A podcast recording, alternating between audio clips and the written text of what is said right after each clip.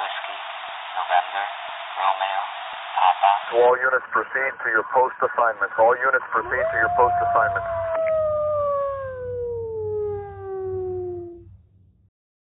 Taking the hit. You've got to be pretty suicidal to pilot a spider, anyways. You're listening to Wolfnet Radio, the only show that allows you a combat patch. I'll be your host this evening, Matthew. I need a Kuma proxy. Bloodbath Barons. Mm-hmm. Tonight, great show tonight. We've got Andrew, push my button to talk, Minnow Crawl. Good evening, guys. See, I remember to push it right off the top, but it's you see what's happening. This is going to be awesome. And Luke, meeting at 15 open boxes. Charles Gideon Dirks. Hey, everybody. Happy New Year. Hey, Happy New Year.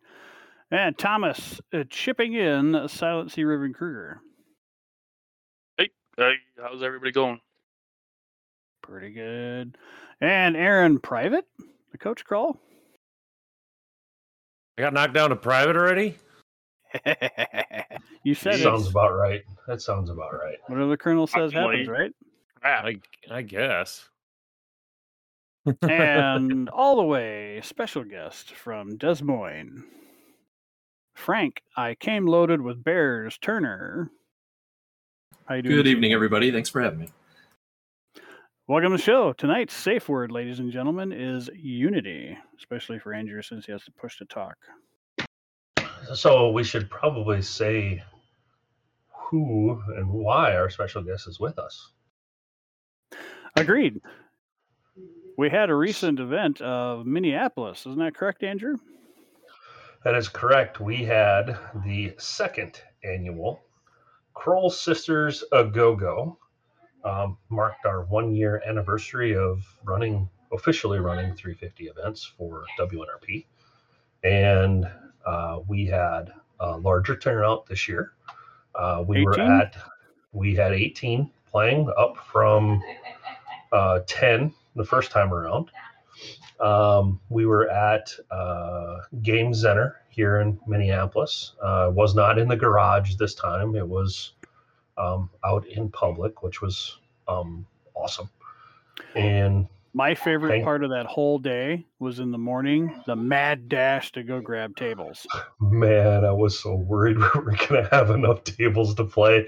So at Game Center, it was kind of a free for all, and and I had called and recalled and double checked to make sure that we had tables reserved. Months in and we get months, weeks. I called that Tuesday before we ran just to make sure everything was good. And uh, we get in, we we show up. Of course, we got lost trying to find breakfast. We drove all over Tarnation trying to find breakfast. And uh, once we got to the store and we were woofing breakfast down, we get there and there's a bunch of game nerds lined up waiting for the door to open. And I was like, oh God, this is going to be bad because all of them were carrying um, Twilight Imperium boxes. And I don't know if anybody knows about Twilight Imperium, but that's a big game and it takes a long time to play. So the door opened.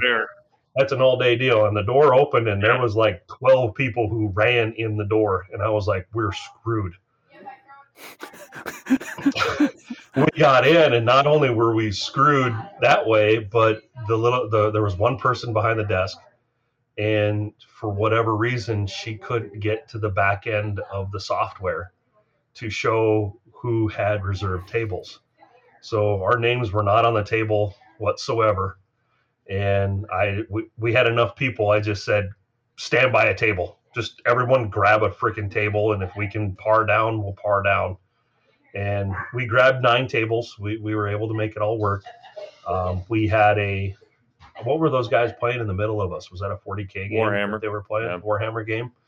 We had one one double table that was kind of in the middle of us, but Although it was kind were, of interesting were wearing a ghost because bird. there were two people wearing BattleTech shirts from the Kickstarter that were playing at that table, so I know that they were paying attention to what we were doing. um, we had uh, a little bit of trouble getting the, the stream working. Um, Coach, I think, lost lost some blonde hairs that morning, trying a little Ah. frustrated. Fucking But- technology. He pulled his beautiful Hey. brand new mustache all the way out. Oh, it was all three hairs. It was terrible. It, it was a it was a sight to see. It But only we took him got three past- months to grow that. I know it was a lot of work for Lawson. About five minutes. It was terrible. it was terrible. I well- felt bad. You know, instead of preparing before the night, you know, we just decided to get filthy drunk. You got Eh, filthy drunk. The rest of us probably should've. You got filthy drunk. I could have been a lot filthier. Probably should have, uh, I don't know, done some prep work or something like that. But Hey, either Pace way- yourself there, salty soldier. it's either the way, we got it. Who cares? Aaron and I, Aaron and I ended up having to change the pairings up a little bit so that we went head to head, and I I won a modified win on a die roll. He still he still judges that inappropriately, but I, I Whatever. still don't think you won that. anyway, we had a great turnout. We had a great group of people. Again, a great group of people, and There's uh, a bunch of kids there. That was awesome. we had both my kids, both of Brian's kids, and Frank. You brought your son Ian with.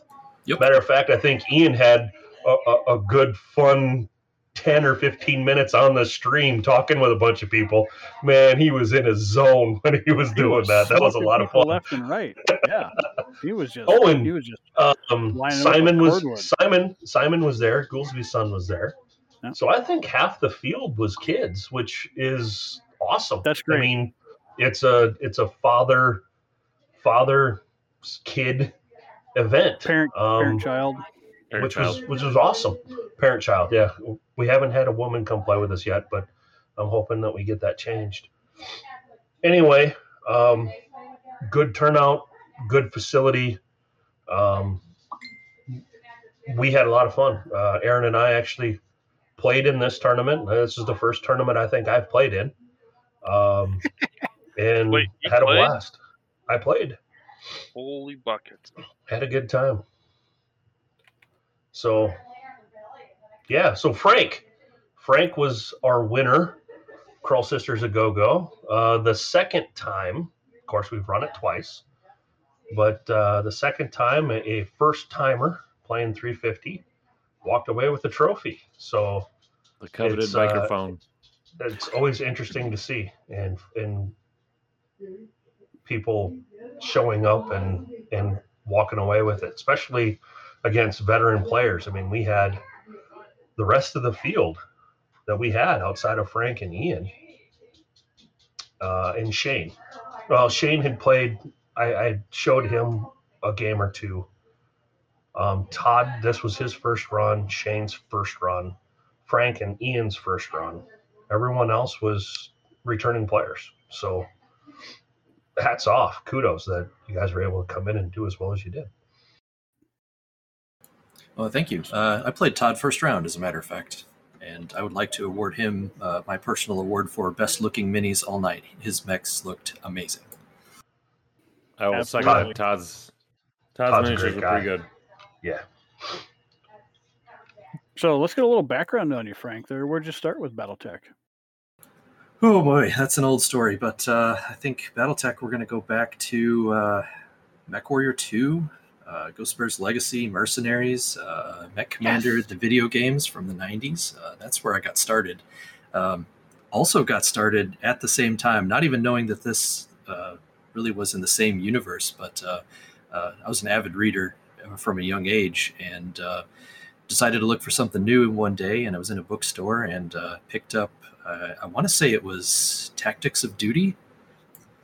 It had a robot on the front, so it was automatically cool. and uh, I didn't really know what I was getting into. And it wasn't until I was nearly done with the book I realized, hey, this uh, this book I'm reading, this is set in the same universe as this uh, mech game I'm playing on the computer. That's cool. Yeah, that had uh, what a Victor and some infiltrator battle armor on the front. Yeah, I I think that that's the one. So, what's your favorite ride? Oh boy. Um, for me personally, you're going to find me in something like a, like a medium striker. Uh, if we're playing in 3025, maybe a Wolverine. Or uh, if we're more in the clan invasion era, you're going to find me in maybe a Grendel, a Stormcrow, something like that. Ooh, speedy. Nice. Clanner. Guilty as charged. Okay, so uh, fair. factions. What do you So like for it- factions? To be quite honest with you, uh, the team I brought to the tournament was Ghost Bear, and that was mostly chosen because I love their paint schemes. Uh, blue's my favorite color, so I'm like, all right, we're gonna do something that's blue. Since I had predominantly clan mechs on the team, I decided, all right, well, uh, Ghost Bear makes more sense than uh, so we're doing uh, we're doing Ghost Bear. Uh, and Ian, uh, his favorite color is green, so uh, since I honestly, as as a BattleTech player, I cannot allow my son to play Capellans. So if he wants to play green mechs, uh, he he went Jade Falcon. That's because I- you're a good father. I would have totally gone the other way. I would have been like, "You want green mechs? You're Capellan. I'm not making anybody a turkey." I don't, I don't think going Jade Falcon's any better. So I mean, you could have just done the bounty hunter group, and then then we'd be all happy with it. Oh, What do you? What do you think about that, Tommy? Well, I'm thinking is that I think every single faction has a green s- color scheme. So It's true, I wouldn't doubt it, but especially if it it comes is right off the assembly line. it is good to have faction. You know, oh faction. I, I do think that, and and it's I, I like the fact that he's Jade Falcons, you're Ghost Bears. You're not both the same because then you can always have like a, a battle against each other. I mean, if you're both playing uh, Ghost Bears, I guess you could have trials and stuff. But it's just it's fun to have that little uh, competition within the family kind of a thing. So I think it's good to have at least two factions, like you know, one like nemesis of each other, or if someone brings a clan faction, you can always have an inner sphere or mercenary faction against them, and then if they have, you know, said mercenary inner sphere faction, you can always have a clan counter or something like that, or word of Blake. It's it's kind of fun to have. Oh, different player. Okay, I'll just switch it up. so you're saying I should be a Comstar fan and a Jade Falcon fan? sure. Really? I'll let I'll let you figure that one out. I mean, Um, I mean, you're if you're already Jade Falcon, you might as well just go word of Blake. I mean, honestly, that's true. Just just go go the whole way, Tommy. just just embrace No. Embrace all the nukes. I and then it, and then if it- you need a, a periphery affiliation, then you can be a Marian uh, out there. You know, Eh, just it'll be great. Or just straight pirate. You just be a has- pirate, Jade Falcon, and Word of Blake. there has All the to be most a, loved factions. there has to be a toaster hug day. Well, I I, alre- I already am a Kurita fan, so There you go. Uh, before we dive into what Frank brought and uh, kind of his battle report, um, uh, how did you get involved with uh, one Wolfnet and two the 350? Good question. Uh, see if I can dig back in the annals of the memory and figure that out. But I, I do know that I started listening to your podcast sometime over the summer, so I don't know, six months or so. Uh, I was interested in Alpha Strike at the time, but I uh, didn't really have anybody to play with. But then got a hold of a couple of the box sets. So at this point, I've got the Game of Armor Combat and the Clan Invasion, and I think I had like one Force Pack.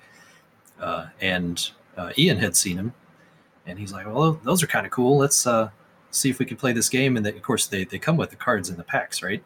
Mhm. So uh, the first couple times we played was just we laid out all the cards that came with the box set and whatnot, and we sort of had a draft. He's like, "Okay, I want I want this mech," so he'd pick that one, and because we only had one, like he got to have that on his team, and then I'd pick one, and we go back and forth, uh, try to even out the the point value and whatnot, and then just uh, fight a battle on the the paper map sheets. That's Yeah. cool. And That's so that's fun how we got started. I like the draft idea. Makes it kind of even, Steven. Especially if you have the opportunity, take it. Yeah, and and Alpha So- Strike. I mean, if you have like you know the 40 block, 30 block, 50 block, you know, So the one Points wise. question that I had, the one question that I have with that is, and it's been somewhat of a criticism that we've had of a game of armored combat that includes the Alpha Strike cards. How'd you make your way to the Alpha Strike rule set? I want to say I found the one that was available online at the time, the the free PDF, Okay. and we played with that. Um, and then around that time uh, is when I started listening to the podcast and became aware that you guys had a rule set, and I was able to find that. Uh, and that, of course, has the, the five different scenarios and rule sets for those. So that got us into. Uh, we still sort of did the draft sort of thing for our first couple games because you know that's that's all we had to play with, and uh, played King of the Hill and I want to say Capture the Flag with the mechs that are in those intro packs, and uh, the the Dragonfly. We uh, whoever drafted the Dragonfly won Capture the Flag. That was- that's, that's how that went. Ha ha. It's a little fast. That's funny. So, what did you bring to the uh, Go Go for a list? So I used all 16 available uh, spots on the roster. Uh, I had, had a couple core ideas. The first one was uh, I, I read on there that you allowed proto mechs, but you had to bring all five. And so I thought, you know, we're going to try this. Uh, and when I first kind of experimented with proto mechs, I had a couple that were fast and a couple that were, you know, could do a couple points of damage, and rapidly found that the ones that do damage cost a lot of point value. And if you're going to field those, like you're going to set yourself back the, point equivalent of an assault mech trying to field that many proto mechs that can actually do damage. So so that evolved into uh, my proto mech team is all about speed. They that that's all they do. They don't. Uh, I think for the tournament I, I had a Boggart two that can do one point of damage, but everything else is like zero star damage. So I functionally don't expect them to ever do damage. They're all about speed and uh, objective control. Right on. I think that's So- general the uh, the consensus when it comes to proto mechs. It's like, yeah, just don't bother doing damage. Just if you can do the physical attack, great, but they're there for speed. I might like to see somebody try to field a team of proto mechs that can do a bunch of damage. I mean, I think if you had all five of them to where they could do damage and you were good at maneuvering them around the field, uh, it is not to be underestimated the power that having five separate units that move all at the same time can bring, especially when you move initiative. That gives you five, essentially five moves after your opponent has done all of their moves, and that's a very powerful thing. to be honest with you, that's one of the reasons why we limited it to a single point. Um, what what people don't always take into consideration or think through is is it takes three units to box in a mech that can't jump. So being able to move five guys, even if they've only got one structure, if you can box in their biggest gun so it can't move that's a huge advantage on the table which is why we limited it to a single point I've been boxed in. Yep, makes makes 100% sense to me, and you can still even do that with five of them. But I can imagine with uh, with 10 running around, that would be a real problem. Oh yeah. What's the rest of the list? Sure. So the the protomechs only see the field in uh, capture the flag and domination, and then the rest of the list, kind of the my anchor men, the mechs that are in most of the different scenario teams, are going to be a Mad Cat W, who is both very durable and throws out a lot of damage. Uh, that's uh, 12 total points of durability, and he does uh, 7 damage at uh, short and medium.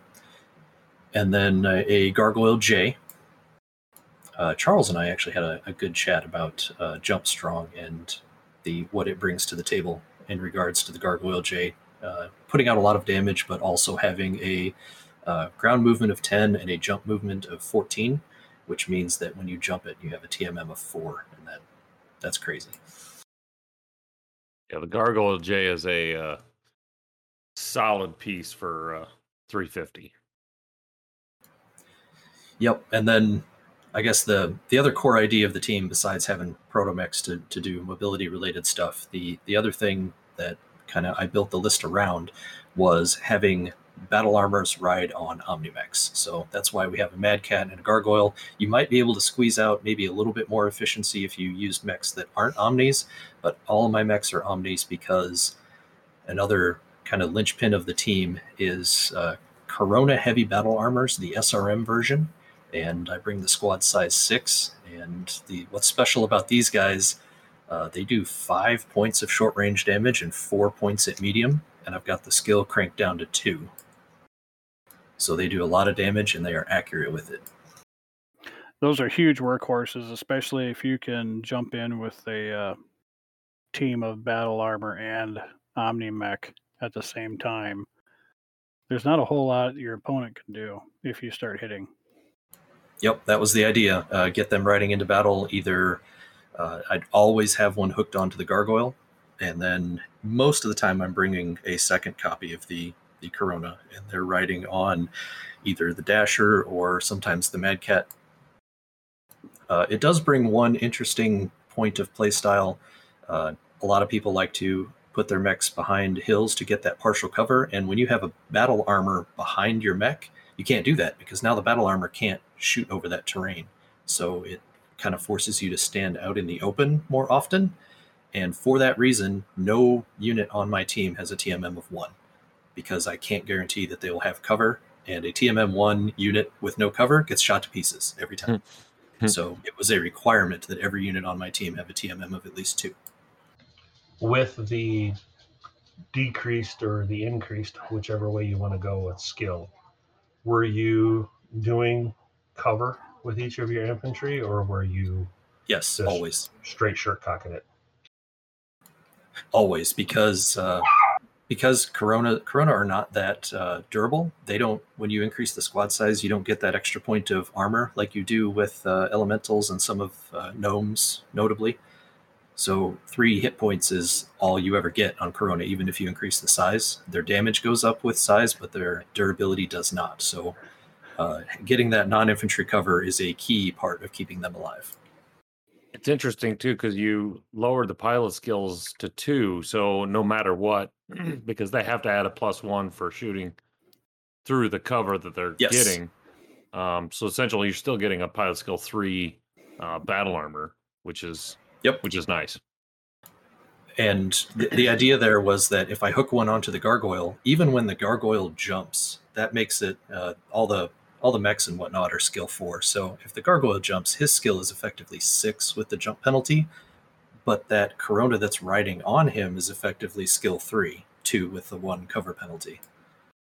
Yeah, So he gets the mobility bonus of the gargoyle without the shooting penalty that's associated with that. And that combination proved uh, a lot stronger than I thought it was.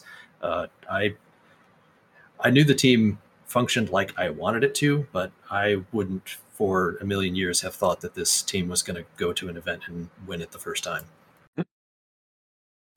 So that is something that we've started to see that I don't know if it's something that we need to talk about or take a, a strong look at, but the Squad 6 BA is uh, was started by, of course, um, Mr. Brute at Gen Con and has kind of perpetuated itself in the events that we've ran since then.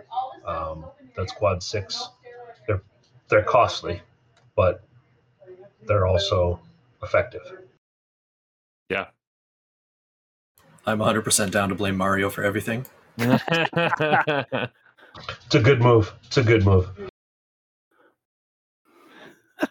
I again, it's it's you're paying the cost, so it does kind of weigh itself out. But um, yeah, the the fielding the the full maximum six unit uh, it does pay dividends uh, when you do put them on the field. All right, so um, moving along. Well, let's. Let's take it- co- I was going to say, you want to cover what, uh, Frank? I don't know if you, you you went over the list that you had. Do we want to talk about the scenarios that were played and how you Strategy. being a new player, how did you approach them? Because it sounded like there were a couple of scenarios that were played during the tournament that you may not have had a chance to play beforehand, which is odd. Sure. Uh, so I guess I'll just sort of run through the day. Uh, my first first game was against Todd, uh, as I mentioned a little bit ago. Uh, once again, beautiful mechs. Uh, and we played Domination. Domination was the first one. So uh, there I fielded the Protomechs along with, uh, let's see, what, what else did I field there? I got a dasher, uh, a couple of tornado battle armors, which only do short range damage, uh, as well as one of the coronas, uh, the gargoyle, uh, and then I have an Epona E, which is the one that's two damage to heat, as well as the Choo Choo tank, whose name I can't pronounce, and we have since discovered is uh, no longer a, a, viable unit to bring, but uh, a medium range uh, tank there.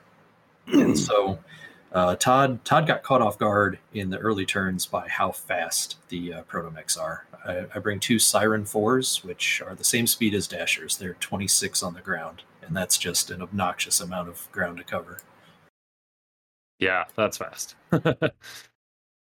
Especially when you move them all at the same time. I think the Protomechs catch. Unity. I think the Protomechs catch a lot of people off guard. Yes.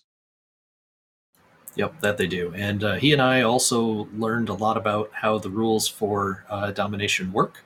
Uh, we had a couple misunderstandings about uh, kind of how the the flag flipping and whatnot works and how contesting things work and what happens when both players contest something and it's still contested at the end of the turn.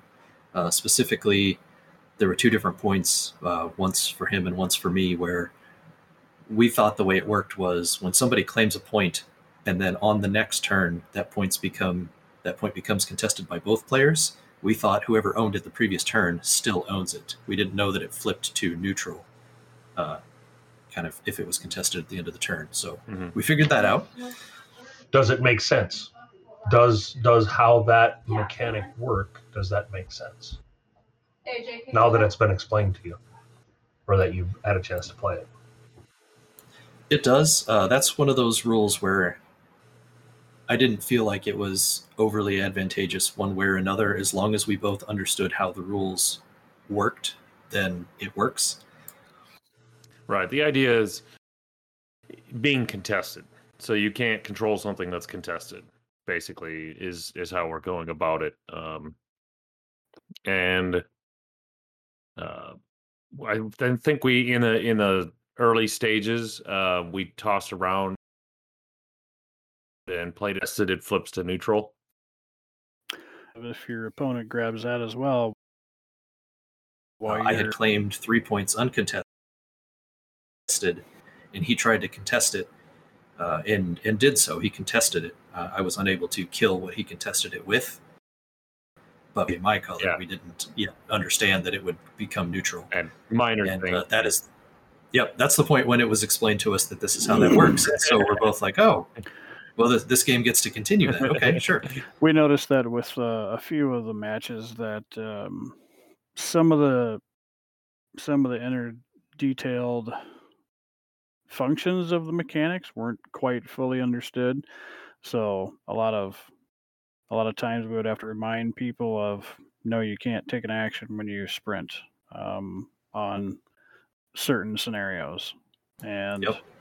like con- contesting as well. So it was it was good questions were asked, and it was uh, it was put out in the open, and anybody could ask questions, and we always had a judge available to walk over discuss it and get out of the way so they could continue playing. Yep, that was another thing on my list. Uh, something to talk about today was uh, sprinting and what you can and cannot do, especially as it pertains to scenario objectives uh, after you have sprinted. Because that came up, yeah, that came up at the table I was playing at, as well as uh, I heard people talking about that all around me the whole time. Right. So basically, when you sprint, you're in the act of concentrating solely on movement um, and it is again, it's kind of a gray area, but you can't do anything that, that would be considered an action. Now, being in an area is not an action. If your if your base is just simply the, if the rule is that simply being there, um, domination has the the idea that if you're in an area, you gain control of it. Now, capture the flag is actually, you know, physically the action of picking up a flag. Right. But like domination, you just and King of the Hill. Correct. King of the Hill and domination, you basically are in the zone of having it possessed. As long as you're not shut down. Right. shut down, you turn into a Hole and layer. terrain piece. but um, yeah, a lot of those questions, and again, like I said, we are revamping and and going through the rule book uh, one more time for version 1.2 or 2.0, whatever you want to call it, um, to try to to make that a lot more simpler, spelled out, well known, things like that. But again, the- you get that you get that with every game system, tournament rules uh, in anything. You're going to have uh, questions like that, and that's why we have judges and and a forum and all kinds of stuff. I think this this 1.2 release is really more about clarifying and really defining the gray areas that we're finding people are doing. So Yep. My note to bring that up was less that uh, I have any specific concerns with it, as it was something that I observed being discussed a lot. That's good. What was your next scenario? So the second uh, second game of the day, I was paired against uh, Sam, uh, Brian's boy, and we played capture the flag. Uh, I believe Sam had the uh, he he's the one that brought the 200 point team that he played every single scenario with the same team. Is that correct? him and uh, oh hell, I forgot what her name is. The his Brian's daughter as well. Um, each of them brought strictly 200 points and played all the scenarios. And um, Which we've done Sam- testing as well, which is kind of fun. We're like, no, you got to bring 350. like, no, I don't. but going into the final round, I think Sam was in third place. I was like, that's really baller. But then again, not Yep. having any of those other units that might help you in the different scenarios is kind of a gamble because stand up fight, it's nice to have, you know, armor, slug out power, some some movement speed. But King of the Hill, you want to survive a lot. You don't necessarily have to do damage. And then like Rampage, you definitely have to bring some BA and transports. I mean, they all have very good key units that work well in those scenarios and does it help having that selection capability between the different scenarios to choose from I think it does, and that's kind of why I have you know the whole uh, my whole force is 342. But again, I used all 16 uh, spots on my roster so that I could have uh, different specialist capabilities in the different uh, t- types of matches. And so- 42 you were like eight short that's pretty good Yep. i mean i usually sit around like one two z maybe three z short but wow that's pretty decent Yeah, so the way I put the force together was less of building the whole list as I built each scenario team and kind of filled them out, got them as close as possible to 200 points. Uh, for instance, my stand up fight is exactly 200, my capture the flag team is 200, bunkers is 200, uh, my king of the hill team sits at 198, and my domination team at 197. But that was the whole point was putting those teams together. I cared less about the 350 as the 200 for each scenario. Yeah those are that's the important part you betcha that's very smart It is a common theme I'm picking up on. Basically, the winners of our events all say that they concentrated more on the 200s than the, than overall what's in my 350. They they use the 350 as as a pool to draw from from, but the 200s are are getting those nailed down per scenarios is really where it's at. So, kudos to you. Yep. Uh, so I guess to bring it back to my game against Sam, uh, he had what I like to refer to as the bandit clown car strategy, where he's got uh, got some gnomes and uh, I can't remember what other battle armors he had, but he had four or five different sets of battle armor on the field, and they're all piling into uh, two different bandits to get around the field. and it was in that game that I learned some of the finer points of uh, non-infantry cover. Uh, I can't remember which. It was either uh, Matthew or uh, Aaron came over and explained that to us. But uh, we we got that uh, understood that well, and then played the game. And I think maybe capture the flag wasn't wasn't one of the strong points for the 200 he had, and I took that one. I want to say four to two. Again, uh, that's the other scenario I fielded the ProtoMechs for. So both first and second round, they were out on the board, and they're just running amok. They're so fast.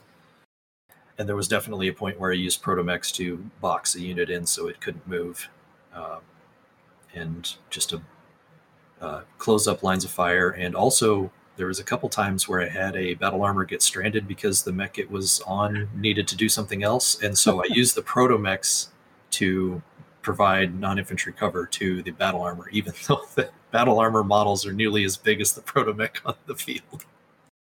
Interesting. Interesting. That'd be something further to discuss as well. Yeah, I, I checked the rule book and it says anything that's not infantry you can use as cover. Very nice. That's being very showing some initiative. That's good. Yep. So so that uh, that was good. Had a good time with Sam. Learned a lot. Uh, third round was against Bob. Uh, Bob's a lot of fun to play with. Oh yes, he is. He's a big talker. Uh, he is. And uh, the other thing I wanted to uh, give a shout out here uh, Bob is the only player that Ian and I both played against that day. Uh, Bob was Ian's first round opponent. I think, uh, I think And Bob- Bob's uh, nickname for that tournament was Anakin Skywalker because I think he faced nothing but uh, younglings. Yep. He had uh he oh, had a except lot for of- me. He had a lot of the 3055 unseen um, units and he painted them in a very very pretty um, uh, metallic uh, rainbows or metallic uh, cool colors warm colors. They were sweet looking Yep. Uh, his headliner against me was uh, some model of crossbow that did uh, six damage, and he cranked the skill down to two on that thing. That was a terror on the battlefield. It's fast, putting out a lot of very accurate damage. But uh, that was was, a- King of the Hill. that was a very different list from Bob that he normally runs, which I was excited to see because it was he was branching out a little bit and trying something different, which was good to it, was fun to see. he was used to uh, VTOLs, fast units, uh, real light stuff, vehicles, and then they started moving into medium, moderate, heavy units. Kind of nice to see. Yep, and he did have the bright uh, metallic paint schemes that you were describing. I want to say that crossbow was uh, like blue and purple, maybe metallic, and then he had a horned owl that was either red or gold or something like that. Very flashy. But uh, his branching into slower units uh, caught up with him there because this was King of the Hill, and since I'm running all uh, fast OmniMechs, I ran to the center and I held it and uh, 4-0 on points just because he couldn't get. He had a couple of tanks that just were not fast enough to get there. Yeah, that size differentiation can really be a problem, especially in King of the Hill. And if you can't oversize through numbers and size, you're you're not going to get there. Yep, uh, that's that's pretty much how it turned out. He uh, the tanks that he brought, uh, he ended up he was using the new uh, forest uh, rules, where if you're within an inch of the edge of the forest, uh, that you don't have a penalty to shoot out, but the opponents have a penalty to shoot in. So since uh, they weren't very fast and had lower TMMs, he had both forests on his side of the board and kept his tanks in the forest, kind of shooting into the middle. But of course, that kept uh, kept his units out of the middle, which is where the points were being scored, and that ultimately didn't uh, didn't work out for him. Yeah. Uh, in the Then we- last game, And the last game uh, was actually played uh, on the streaming table. So uh, if you're interested, you can go watch that on the, the YouTubes. And that was against Max. And that was, uh, I believe it was stand up fight at that point. Yeah. I think so. I think that was the last one. Yep. So Max uh, Max's list was interesting in that he had six units on the table, and every single one of them had the same firepower. It's like, well, this one does four damage, and this one does four damage. Uh, a tad disingenuous because some of them did heat damage as well. yeah. but uh, the same damage potential across all of them. And uh, I want to say he had two Warhammers, uh, an Uziel, a Javelin, and a Shadowhawk, and then a Marauder battle armor that began riding on the Uziel. Yeah, that was an interesting list.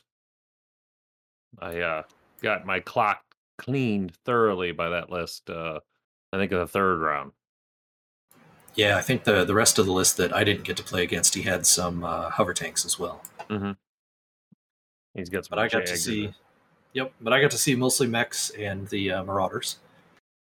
Uh, I brought against him the Mad Cat and the Gargoyle, uh, both Coronas. Uh, one tornado who got stranded and spent the whole match hiding in the hills as an initiative sink. Uh.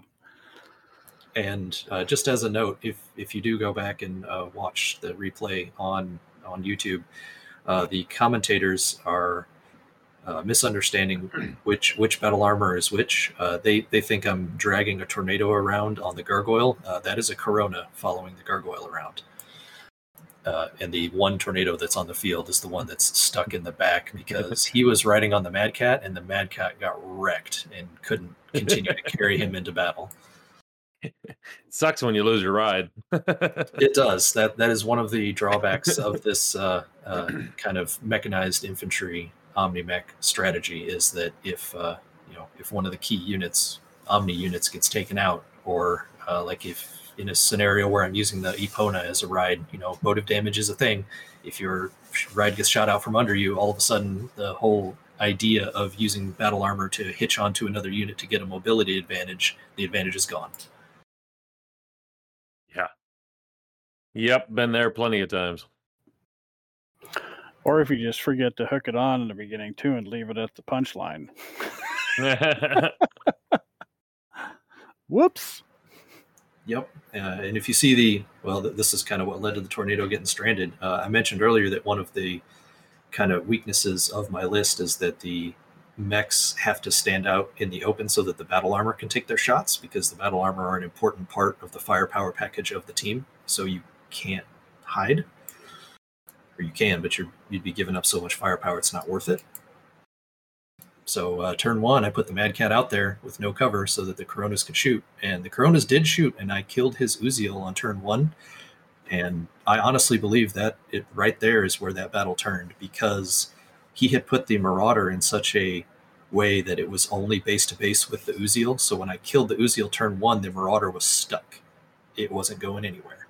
Whereas if it had been base to base with like the javelin, for example, then he would have been able to maneuver both of those units on the battlefield and put that Marauder's firepower into play uh, with greater adaptability. But instead, his as soon as I killed that Uziel, his whole team was stuck where it was, and it was mine to hmm to advance on.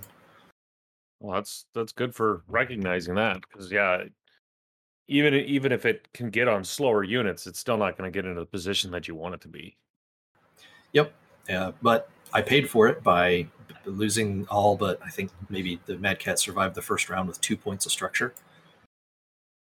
Well, it was a good thing you had the Gargoyle J as your last mech uh, on the board. That did come down to a pretty close game, didn't it? It did. Uh, we got down to the very end, and his uh, some model of Warhammer 2C uh, that was putting out both uh, four points of standard damage as well as I think it had two heat damage on it. Two heat. Yep. Uh, and it that's got into a duel with the gargoyle, but he expended so much uh, time. He, he managed to kill off the corona that the uh, gargoyle was dragging around, but by the time he had done that, he was basically out of armor already, and so the gargoyle's still fresh against a armorless uh, Mhm. warhammer. Yeah, and trying to pick like which one you get to shoot at. I mean, uh, between the gargoyle and the corona, I mean it's it's tough. Both of them are, are chewing you up. So, yeah, Yep. you- do you try to go for the ride or you try to go for the battle armor?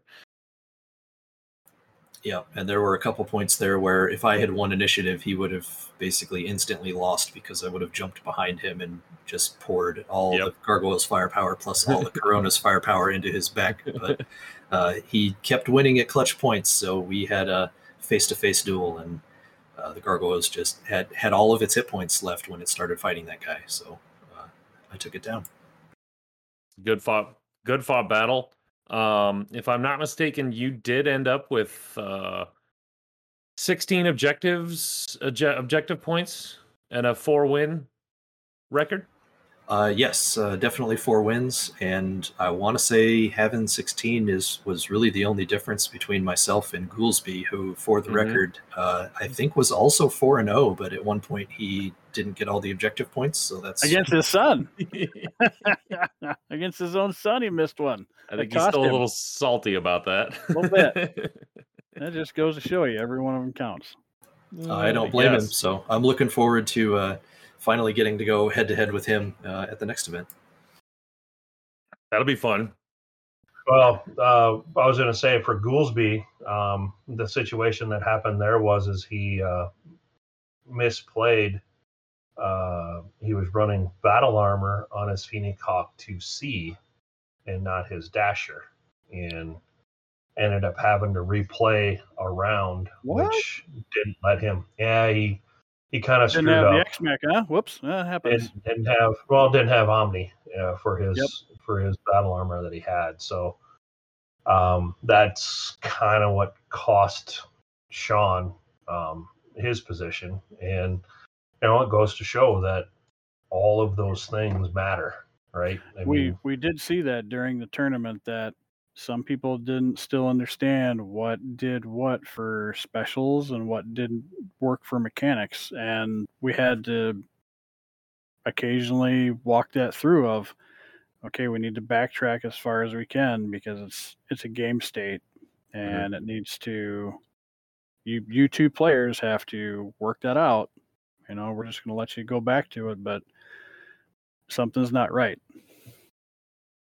Yeah. And he and- called he called the judge over. We we talked through what happened, and um, in, in a lot of ways, I was thankful that it was father and son, and and there wasn't a, a a major blow up over that because it was kind of a it was kind of a big oops. Um, Yep. But um, good atmosphere played- and good players it- that it- can be okay with it that. played out. It played out, and and Sean took the penalty, and and it it, it showed in the final standings. So Yep, No, it's always that's further testing. You know, when you have your lists, you run through your scenarios and understand what your mechanics do, and play test it, and play test it, and then play test it some more. So you don't have those big oops. And if you change one thing, it can upset the whole list if if you're not testing it and retesting it. Mhm. Own it like you like you like you practice it. Well, it was a very successful day for Frank. Um, how uh, how what were Ian's uh, overall takeaway from the day? Did he have? I mean, he he looked like a regular Howard Cosell on the with the headphones on, talking to the commentators. He looked like he was having a blast. he had a great time talking to the, the guys that were present on Discord. Uh, special shout out to Gold there. I think he was uh, holding down the fort there and talking to Ian a whole bunch. And I want to say I got to talk to him and at least one other guy uh, at the end of the night. They kept wondering where I was. Like, well, we want to talk to Frank. We want to talk to Frank. well, uh, when my game was over, I'd run over to see uh, what Ian was up to. Yeah, he looked like he was, he was having a good time. Um, there was a lot of Ghost Bear lists there uh, for the Go Go. That was kind of surprising. I think there was what four. I mean, I know I brought them. You brought them. I think there was around two. I think we're very know- popular. my my favorite thing. I I played him too. Yeah, And you played course- him right after I got done with him. Yeah. Oh, that's right. Because he's like, oh, great, another Ghost Bear list. and I, I, I, of course, this is after I've like finally went and got a beer, calmed down after the whole technical issue fiasco, and uh, I was like, well, I don't know how well I'm going to do. I've only played this list twice, or something like that. And he goes, I've only played 350 twice. so I'm like, Oh. yeah, when you played Todd, Oh. that's right. Yeah. so I was like, well, we'll see how it goes. but uh, yeah, he uh, he had some great miniatures. We played on that snowboard. Um, it just looked really cool. Cool. Um, I think overall, everyone had. I think everyone had painted armies there, didn't they? Or at least to the most most for the most part. Not everybody, most- but most. For the most Which is part, great. I think it was pretty much done. Yeah. Um, I think we had a few Lego proxies. I mean, if there isn't one, it's fine. That's true. That's true. Um, any any final thoughts on the day for you, Frank? Um, I think we're gonna move on to uh, a broader discussion about how well the whole thing went and uh, and going forward. But uh, just wanted to give you the first shot at uh, just final thoughts of the day. I think uh, for my final thought here, I'll just piggyback onto something we were talking about just a minute ago, where I was really struck by the cooperative attitude of the the whole field, where uh, we were all there to have a good time, and it we all had a sense that we weren't 100% understanding everything all the time, but there was a great spirit of let's try to figure out let's all arrive at an understanding of how this works and if there is some sort of misunderstanding or we need some clarity let's call a judge over let's let's learn and i didn't sense that there was any uh, like intense rules lawyering going on uh, and it was just a, a generally cooperative atmosphere and And you Uh, played and you played against Max, and there was no intense rules lawyering going on. That's impressive. yep I'm gonna, uh, I'm gonna have to give him an attaboy when I see him next. And that that's just a shot. Love you, Max. I just got to get my shots in when I can. Did you see what he wrote after the uh, on the Uh, Facebook he page? gave he gave great breakdowns of of his each match and the list that he used and kind of his approach to strategy and tactics. Great write ups for anyone that's interested. Um, Max is a writer and he he expresses himself very very well. Um, thank you for doing that. Uh, it's what a lot of people are looking for. Um, it's not something. It, it it's something that we have tried to not do. In that we're the creators of the list or, or of the rules, and we don't want to be the here's what you need to do to win. Um, that that's not what we're here for. Um, the rules are written for you to explore the universe and um, try things out for yourself. Play. It's it's designed to play. So Max kind of took up that mantle and, and gave a really good rundown. Well, it helped that he took shot. He took pictures of every board Good state pictures. after every round. Yeah, good pictures. But sorry, Frank. Kid, continue. Uh, i think i was pretty well wrapped up uh, said what i had to say Now, you also, you we also would- brought a uh, a sweet little uh, dice tower. Where'd you get that? Uh, I want to say I found those on Etsy, and uh, my wife's already got an account set up there. So I said, "Hey, order me this." yeah, Yeah. your uh, your dice tower uh, had a lasting effect. Uh, Matt is displaying his brand new uh, Ghost I've Bear got dice it. tower, I've got a dragoon ones here someplace too. and uh, They're fabulous. I uh. I plan on picking one up myself. Uh, Do you They even- do you They even do you down. like do you like using it? Is it is it a game aid that you enjoy having on the table, or is it was it what I, I what's your what's your reason for using it? I guess we'll start that way. Okay, I'm going to reference uh, something else that happened repeatedly on the stream. Uh, did you observe that Ian was knocking stuff over on the board while he was playing?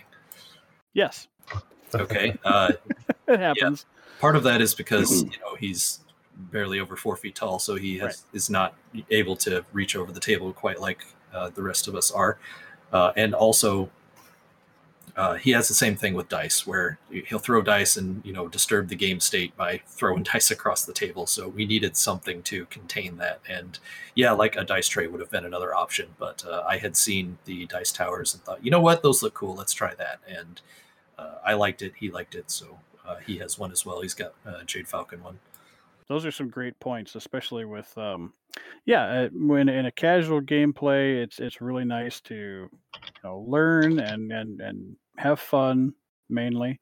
And yeah, when you have accidents or anything like that, it's it's not a big deal as long as you attempt to you know put it back, and and finding some ways of uh, keeping it from happening again, and that's that's great.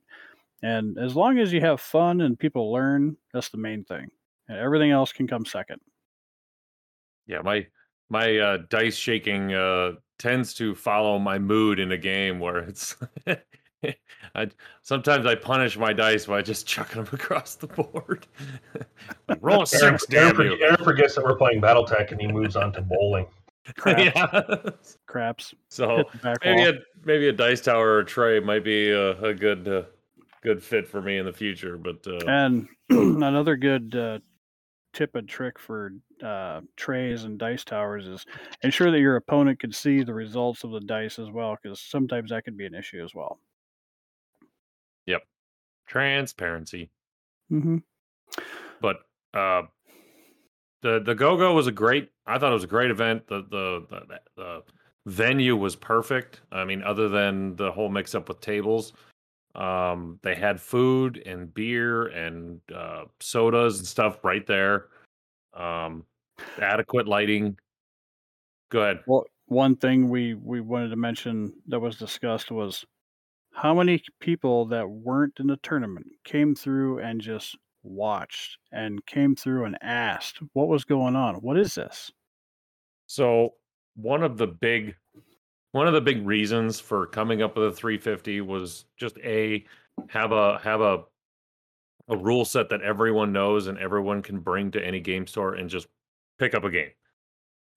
You know, you don't have to bring your whole collection, you don't have to bring 15 rule books, you don't have to do this. Um, sit down, grab a mat. 80 minutes later, you got a BattleTech game in. Um, the other reason was the the visual aspect of Alpha Strike. When you have 3D terrain and you have a bunch of people playing the same thing, um, crowds get automatically intrigued when you you know you're calling out, "Hey, 55 minutes left in the round," or 10 minutes left in the round. They're like, "Oh, this is an actual tournament going on," and they're playing BattleTech. I know BattleTech. I I play that on my table. You know, so the amount of people that walked through the tables and and every gamer does this. You know, you just kind of silently sit back and watch two or three minutes of a game, and then you move on. But it, it's just they're looking at the the terrain and the, and how awesome the miniatures look and and painted, and then you know they kind of find a guy like Matt that's sitting there commentating and doing this. Hey, what is this? How, how ah, you know what do you got going on here? It's like pause. I have to take my headset off. I'll come talk to you for a while because that's important. Like you know, people can watch the stream, and it's just Yeah. like I'd I'd rather talk to somebody right there and get them involved than you know people can see what's going hmm. on play by play, but I'd rather someone's right there in you know in the flesh. Like, hey, I need to talk to this person if they're interested, and make sure that I answer any questions they have. and I I would say we had probably 20 some people walk through and just ask some questions or just kind of peer over and oh this looks kind of cool this is neat um I think we turned a lot of heads that day and that's kind of our whole you know that's our our main focus with this whole 350 and battletech and alpha strike is to get new people into the game and uh one way to do that is to display the game and show other people how much fun it could be um, in a in a fun uh, competitive environment. So Well, I had I actually had throughout the the week with the Curl Sisters of Go Go advertising and just talking back and forth. We had three I had three folks show up just to introduce themselves, people here in Minneapolis, um, to see what we're doing, put a name to the face, shake hands, that kind of thing, because we do that kind of thing. We're not we're not scared.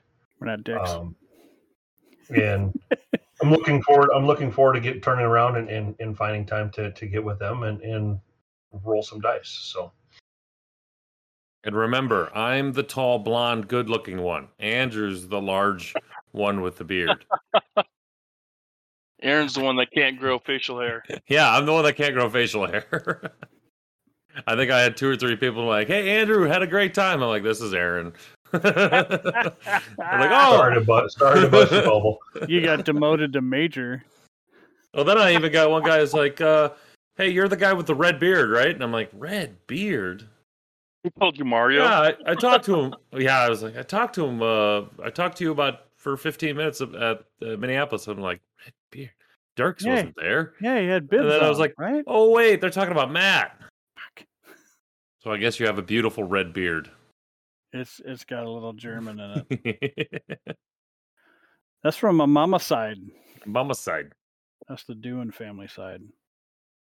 But I I loved it. I think that's I think Game Center was a great place to go. Uh probably gonna do go go there from now on, as long as we can make sure we have damn tables reserved. Well, I mean that's that's going to be the thing. Is I mean the idea is is that it'll continue to grow, right? We damn near doubled in size from last year to Garage. this year.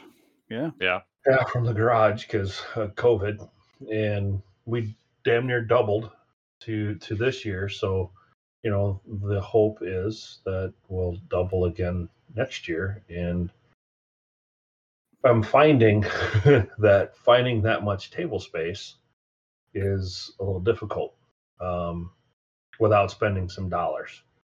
Um, Game Center offered to give me uh, an extremely awesome rate uh, for one of their rooms that would have been sufficient, but it's not cheap, and we are our our Patreon is a, a three dollar a three dollar deal because we're we're not looking to gouge and we're not looking to try and make any money, but at the same time, when we start running events that become sized that is going to cost us some dollars to get done. So we try and do it as free as charge as we can, but we may have to start when we get bigger events, start taking 10 or 15 bucks just to cover the event space.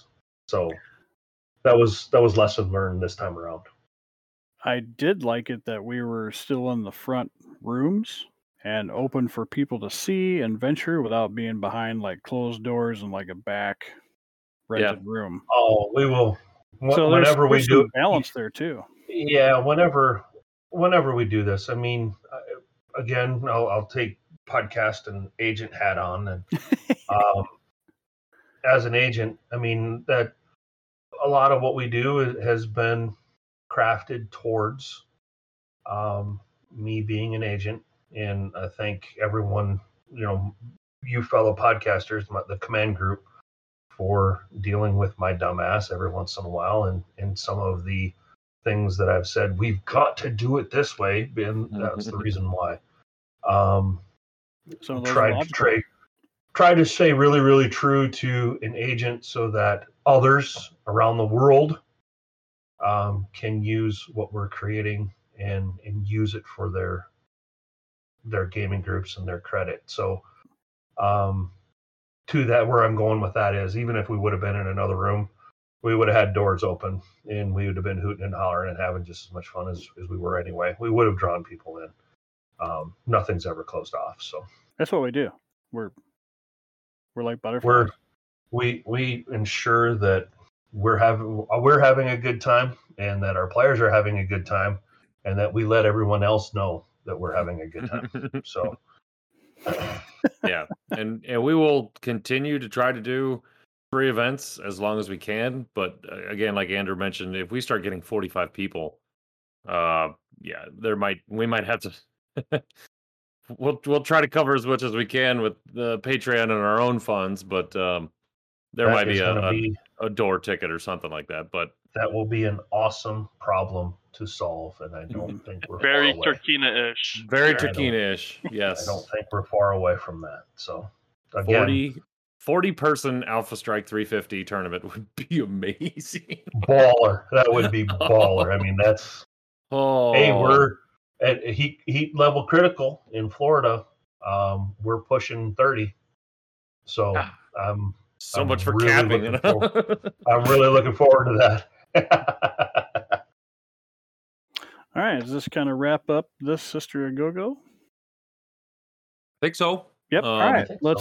Why don't we move on to the other battle event? And our own Charles Gideon Dirks was at that one at the home the home estate in Colorado. Correct, sir? Uh, yeah, yeah, no. Uh, we had the uh, battle for the sphere put on by the uh, local uh, Colorado Springs BattleTech group. Um, we the uh, tournament was actually up um, in the Oh, see, I knew I was going to forget it. it. It's the outlets um, in Castle Rock. There we go. um, and speaking of like you guys talking about the venue, um, we the the game shop that we played at is uh, it's called Inconceivable Toys and Games. Uh, if you live in this, uh, like in the Colorado, it's right between Denver and Colorado Springs. So I mean, that's like eighty percent of the state's population. So go there, check it out.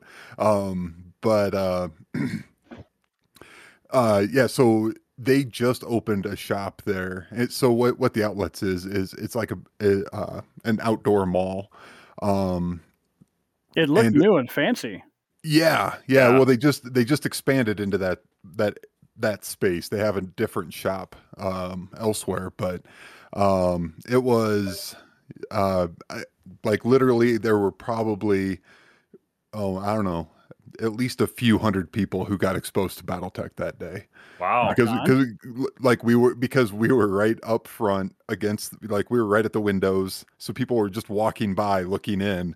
People would walk in walk around trying to you know seeing what what was all going on. So i mean it was like an ideal. So anybody who's looking to put on an event um if you can put it on after black friday during the shopping season that that's the way to get some exposure because it was insane it was like nonstop people walking through um uh, but anyway, so for those of you who maybe didn't catch the last uh, where I kind of gave the setup for it, it was um, uh, kind of just a beginner, a little bit more beginner friendly 350. Um, so there were a couple changes to Army construction rules, um, simplifying things like no VTOLs, um, only two ProtoMechs. They, they took the rule of two and applied it to protos as a whole.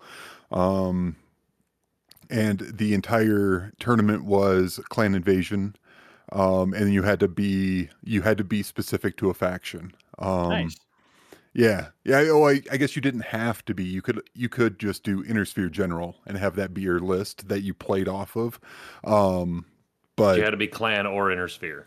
You had to be clan or inner sphere and if you like if, if you wanted access to uh you know that one unit that only the jade falcons had well you're going to have to play the jade falcons Eh. and make the rest of your list work with it um and also Eh. uh, uh and also uh all the games were stand up fight only um ju- just just because just slugging it out. Huh? yeah. Well, and, and it's the the most straightforward game game mode. Yep. You know, Yep. where the no, I mean, you guys know the number of people who come to their first 350 event and they don't like they invest everything in armor, structure, and damage, and then half the game modes encourage speed. And, and and they're just not equipped for it, you know. So they didn't want to set anybody up for that and have people just like not have fun because they weren't prepared for the scenario. Yeah. Um, Well, plus if you're only going to have like two clan lists that showed up, the rest of them are just like psh, slugfest with inner sphere units. Uh, yeah, yeah. I mean, there was only two clans. Um, I, am not even sure who what the other clan was. Now that I'm thinking about it, might have been Well, Wolf. What was you? Um, yeah, one was me, Wolf in Exile. Finally, Um, finally got him on board. yeah. Um, and I, I, I, I mean, I tell you what. So the you you ever have it where you're in a room and you start to question if you're a jerk because everybody else seems so much nicer than you? like like like that was my experience. Everybody was so friendly and so nice. I'm like am, am i the jerk? Am I the jerk? am, am- am i I is it me? jerk. you know like like if if you be one. if, if, if you can identify the jerk it's you you know? I was just like is it me? Like am i am i somehow not the friendliest person? I don't So- know. It was crazy. So, so as for someone who would 99.999% of the time run inner sphere units, what was it like playing a clan list? Uh, it was torture. Oh. Um, so j- just to give a real brief uh, rundown, I don't want to get too far into numbers and stuff. Um, but my Wolf in Exile list is my overheat list. Um, and uh, so I, like my, my, my big boys are the uh, uh, Man O' War Echo. Um, throws eight damage at short, seven damage at medium, and has one overheat and the Vulture uh, Delta, which is eight damage at short, six at medium, and two overheat.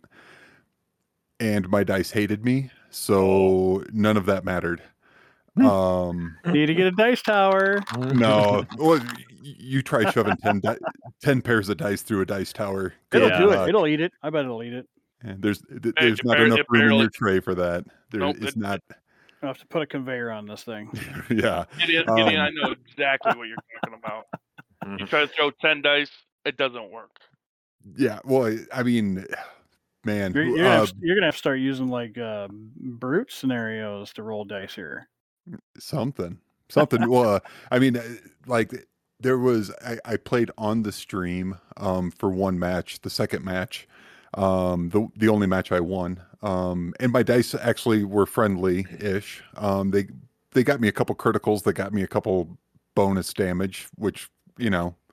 Uh, That took care of a couple units. Yeah, yeah. Uh, I mean, just getting somebody s- something off the board, so I, I I didn't have to deal with it for one more turn. It really made a difference. Um, Where'd you go with your skill mods? I left them all four. Right. Um, and the elementals uh, that I took, uh, I think there's only like three people that had battle armor. Um, again, like it, they made it very beginner friendly. Um, so like Which I, I, was, thought I thought that was a really good way to go. yeah, Um, just to get everybody comfortable with the rules, how the game plays. Uh, I thought the rule set you guys came up with was, or whoever came up with it was was fantastic. Yeah. Who, it- uh, it, was not me. It was not me. Um, who, who put that event on? That was uh, well the uh, Colorado Springs BattleTech guys. Um, the uh, actual names of them are um, uh, David, Mike, and Alex. Alex wasn't there, but um, the three of them really put their heads together to kind of figure out what they wanted to do um, and what would be friendly. Um, I think it one one. I, I mean, I've tooted my horn on this a lot, but I think that era faction restrictions are definitely the way to go. And this kind of short, you know, shored that up in my head. Um, whether the whole tournament is set in an era or not, that I think though it it forces people to make decisions. Like uh, there was a game I played where it was all scorpions, griffins, and wolverines, and hit, everything was skill two or three. He had two at skill two, and everything else was skill three. And I was like, all right, well, I'm just going to run up there and I'm going to smack him, you know.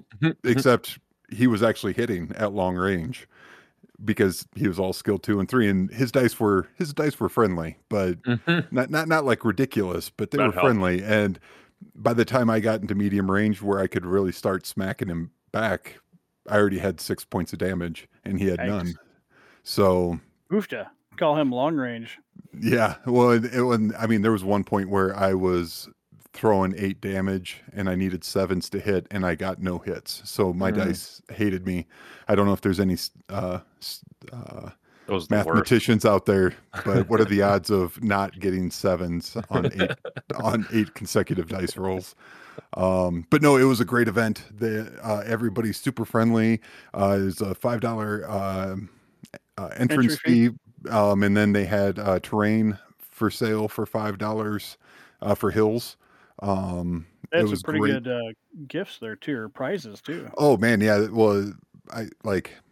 There's a whole bunch of uh, guys in that uh, Facebook group who are 3D printers. So I got, I got, I walked away with like hangers and a piranha, I think, and a banshee. Like they just printed up all sorts of stuff. A couple demolisher tanks.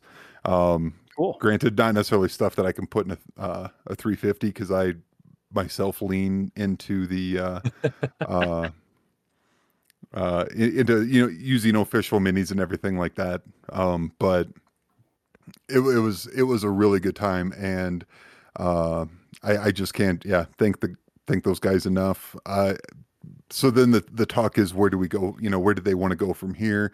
If they want to try a different rule set, or if they just want to open it up to more broad WolfNet 350 rules, stick and wolf, you know, and clan invasion, or advance their timeline. Eh, eh, and I think that that's really anybody out there who's trying to think like, oh, well, I don't know if I, you know, I listen to the podcast, the guys get into this, you know, these like TMM4 uh, VTOLs with battle armor and, and and it feels like too much, don't be afraid to say, hey, you know what, like this seems like too much for this group, and say, you know, what, we're we're, we're not going to do that. We'll play Clan Invasion where a lot of that stuff doesn't take place, or we want to, we're going to have one event where it's all Succession Wars, and play it out. Or, I mean, even like uh, the Liberation of Terra. You know, you're like, oh yeah, I want to go Mhm. back and do, you know, All Star League stuff. Yeah, d- run an event that way. It like it, it it's going to be fun anyway. It was Yeah. a blast playing with those guys. Yeah, we found out you weren't the tallest guy there either. Barely, Frank, barely. Frank ran the numbers for you. Frank, what'd you come up with? How how bad is uh uh Charles's dice rolling? Uh, one in 500. Ooh. I'm special. Burn those dice. That's bad. Yeah, yeah, that was But yeah. horrible. to to reiterate what Dirk said, uh, you don't have to run the wide open premier event. I mean, this thing is made to where uh, if you want to do faction specific, era specific, uh, both, uh, you can do that. It's a hundred percent uh, doable. Our only uh, our only thing is and and the MUL if if if I think if in a couple episodes ago or last episode we we discussed if the MUL did a couple of things then we would 100% change it to yeah I think faction specific era specific is the future of the 350 just because you do get rid of a lot of cheese and and um Why you gonna do me like that, Coach? well, every every game's gonna have cheese, and some, and some you know, some clan pizzas and some mercenary pizzas are going to have extra cheese, but they won't have the pepperonis. But You I bring think the for cheese and coach will bring the wine. that's true. That's true. But um, yeah, it's it's a it's again it's a, uh evolution thing that we're we'll hopefully get to uh, eventually. But um, yeah, what what the Colorado guys did that's that's a perfect example of what to do to introduce new players, um, get them familiar with Alpha Strike, and then but at the same time, okay, well every um, you know the objective points. Okay, I understand what an objective point is. Um, that that kind of scenario. So, um, kudos to those guys. Big shout out. And hopefully, we can see you guys uh, do some more of that, or next evolution, or How many guys Oh, did you have for that? Um, I think they ended up at 14, nice. if I remember right. It, it might have been 12, 12, 14, something like that. It was under 16. Okay. Pretty good turnout. Yeah. How yeah, long did yeah, because huh? How long? How many games did you guys get in? How how long did Uh, it run? four. Uh, Oh. we yeah we ran from uh, ten till uh, seven. Well, six thirty, and then uh, awards. Um, and s- The stream the- was fabulous. yeah, yeah, no, they did a great one. David doing his uh, Duncan Fisher impressions the entire time was hilarious. But um, you know, when it was set up, there was thirty minute breaks between every round. Um, Did you get more kinda- time to relax? Oh, way more time. I, I actually was able to like step outside between every game instead of run from one table to the other. Well, well and and, and I, I don't understand. I don't understand what you're talking about. um, but, Inside joke. but it was uh, they, they well because they really like they thought that 30 minutes was going to be a ton um but then with like uh last round you know that last round could take up a third of that Oh, yeah. very possibly you know if because people st- start getting desperate you know so people start you know doing all sorts of craziness like death from aboves with their oscouts and whatnot um yeah, yeah. but uh yeah yeah no so it, it but it was like kind of a lesson learned thing of like maybe or maybe we pair off like five minutes off every break and then have a longer lunch break um because even though we were there at the the outlets and there was food all over the place like you just didn't quite have enough time to really grab food so everybody Right, got 'cause- hungry by the end but The lines fill up. You got to wait, or the food's not coming out of the kitchen yet because you know people are short staffed right now, and we have to we have to allow for that and be accommodating. Yeah, yeah. So Uh, I mean, it, but but it was it was a great time. I like, um, and it was that night. Um, they were all on the Discord trying to figure out what they were going to do for the next one. So yeah, so those guys are those guys are uh, hooked on the Alpha Strike. It's So, amazing how that excellent. happens, isn't it? like, what's the first thing you do? Change my list. Speak- Speaking of Frank, are there any tweaks you're going to put in your list? Already done.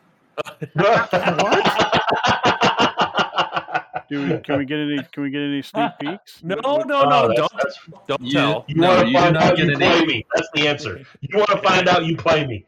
Deal. You don't you don't get any advanced intel. That's not how this works. I'll tell my Already list is done. fine. I like it. I like We'll it. do, we'll do smoke and dagger. Uh, do we want to do the uh, history brief at the actual Yeah. middle of the episode this time? Let's Holy do that. God, are you kidding me? We're actually on track and doing it right. Mm, not necessarily, but we're gonna take that anyways. Getting closer. Hey, getting closer. But anyways, uh, at this time we'll take uh, this history brief with Charles Gideon, brought to you by Aries Games and Miniatures. On this episode of WolfNet History Briefs, a duel leads to a dagger in the dark and the end of the warship era. Hello, WolfNet, and welcome to this installment of WolfNet History Briefs, where we look at what happened this month in the Battletech timeline. I'm Gideon. Let's go. Today we will begin by going to the portion of the Second Succession War between the Draconis Combine and the Lyran Commonwealth. We will begin in 2840, where, as part of the Combine's offensive against the Commonwealth, they attacked multiple planets.